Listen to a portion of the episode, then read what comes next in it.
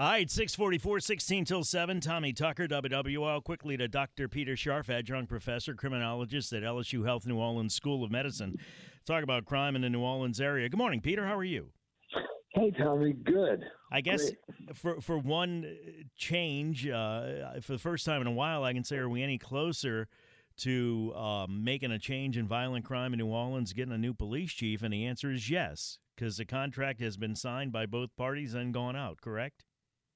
Right, right. In the IACP, they're the brain surgeons of finding cops all over the country, and they're very good. And I think that's uh, the prudent way to go. You know, somebody said nobody went broke buying IBM, nobody went broke buying IACP, International Association of Chiefs of Police, and they uh, they'll get the word out, and we'll have a, a good pool of candidates um, to pick from, and. Uh, you know, I, I think I think that's a good thing. As you talk about pool of candidates to pick, oh, civilianization too. Have they made some progress on that?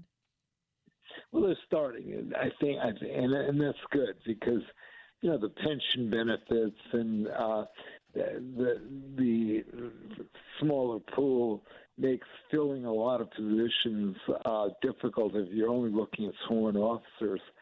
So to get civilians in the mix doing uh, the technology jobs, more clerical jobs, I think is good. You know, it frees up resources for active crime fighting. I don't know that you would want an ex felon doing those jobs. However, if you look at um, the the 2080 rule or whatever the percentage of people it is that are committing crimes, they go to jail, revolving door of justice. But when people get out of jail, if they don't have something to do, chances are they're going to go right back to offending. Yes, no, is that what the statistics right. show? And, and, we're yeah LSU. You know, we're actually trying something. You remember in Casablanca, Humphrey Rooker said he had a penchant for hopeless causes. Mm-hmm. well, that's us too. So what we're going to do is take the Stanislaus building, which is huge. We can house 300 people there, and uh, convert it into a reentry Wait, center. You, to be clear, you're talking about where's the Stanislaus building? Right off Forgers. It's in the that complex of LSU buildings. It's okay. a good building, right. and it was the nursing dorm. Uh, you know, and so what we're commit, we're attempting to do, you know, the final dots aren't quite signed Who yet. Who is we, first of all, Peter? LSU, okay. LSU School of uh, Public Health, School of uh, Medicine and uh, Healthcare. You know, so uh, LSU HSC, and you know, we're we're going to put flesh in the game and we're going to take on many of the offenders. We're working it out with uh, uh, Louisiana Department of uh, Corrections Public Safety, and we we're going to come up with a program that's designed for safety. You know, you look at why people come back, and one, you know, if you if, if somebody's homeless when they get out of jail and they're essentially couch surfing, moving from bed to bed, uh, and some of the beds are occupied where you know involve people who uh, are drugs or other issues you know, when do they come back? And we're trying to get a safe uh, home, place to, you know, lay down that's absolutely safe, uh, drug free, obviously. And um, we're, uh, you know, going to give strong vocational training and placement, strong education, um, and uh, kind of a, a, very austere environment that'll give somebody a chance to get back on their feet. And you talk to ex- formerly incarcerated persons, and, and there are two challenges: can I can I get a place to stay, and can can I get a job? And if you solve those two problems, the risks of recidivism going back into the life are are vastly reduced. You know, and uh, you know, it's going to be an interesting experiment uh, to see how successful we are. But we think we can cut the recidivism rate and ultimately the crime rate in New Orleans. Because is, in, in, is this funded, ahead, Peter? Is this funded? Uh, we're we're LSU. We have a building. That's a start, and we have we have verbal commitments that we're working on to get some of the funding, and we're going to go to uh, the Justice Department, and we're going to go to the uh, philanthropic communities, and we're encouraged. But you know, we're starting.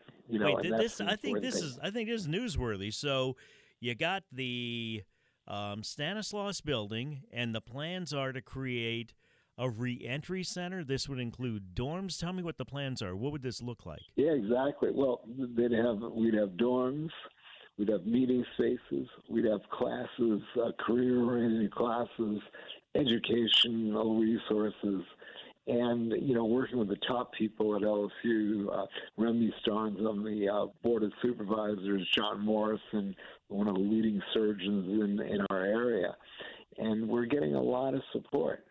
And you know, we're again until it's done, you, you can't wave the flag yet. But it's what what I'm committed to do for as long as I'm working. I think if we do that, and again, you think about it, we're asking too much of the police you know, uh, we have under, you know, around 900 officers, right? They, they basically can respond to calls, but uh, can we look to them to reduce the murder rate? We've got to do uh, other things, and I think this effort with corrections, you know, and, and the reality is, almost all of the violent offenders in the city have long, many contacts with the criminal justice system and multiple incarcerations and these are lost opportunities to do something to help them turn around. I would ask the person that's listening right now that has never lived the life to solve this, whether you have a, a, sympathetic heart or not, but just to solve this problem. You got a guy or woman's been to jail, they've been in the life, they want to get out of the life, but what do they do? You're 35 years old, you got a record what do you do with them? You can either put them in jail for the rest of their life. That's going to cost a lot of money, and and if you're just looking at the the the sheer economics of it, that's going to cost a lot of money. Not the most cost effective solution. Or you can try to turn them around and make them a productive citizen, which will not only be I think the moral thing to do that, that, and the best for society, but also the practical thing as well in terms of costs. Uh, I guess return on investment, however you want to look at it, right? Absolutely. You know, and and it's really, you know, couch surfing is a disaster. See, no wonder we have a, a recidivism rate of estimates go from 51% all the way to the sky. And that's because if you're couch surfing and your roommates do dope, and then the parole officers and pro, parole and probation officers come visit you by surprise at night, and you're with people who are using drugs in this couch surfing world. No wonder you go back to prison.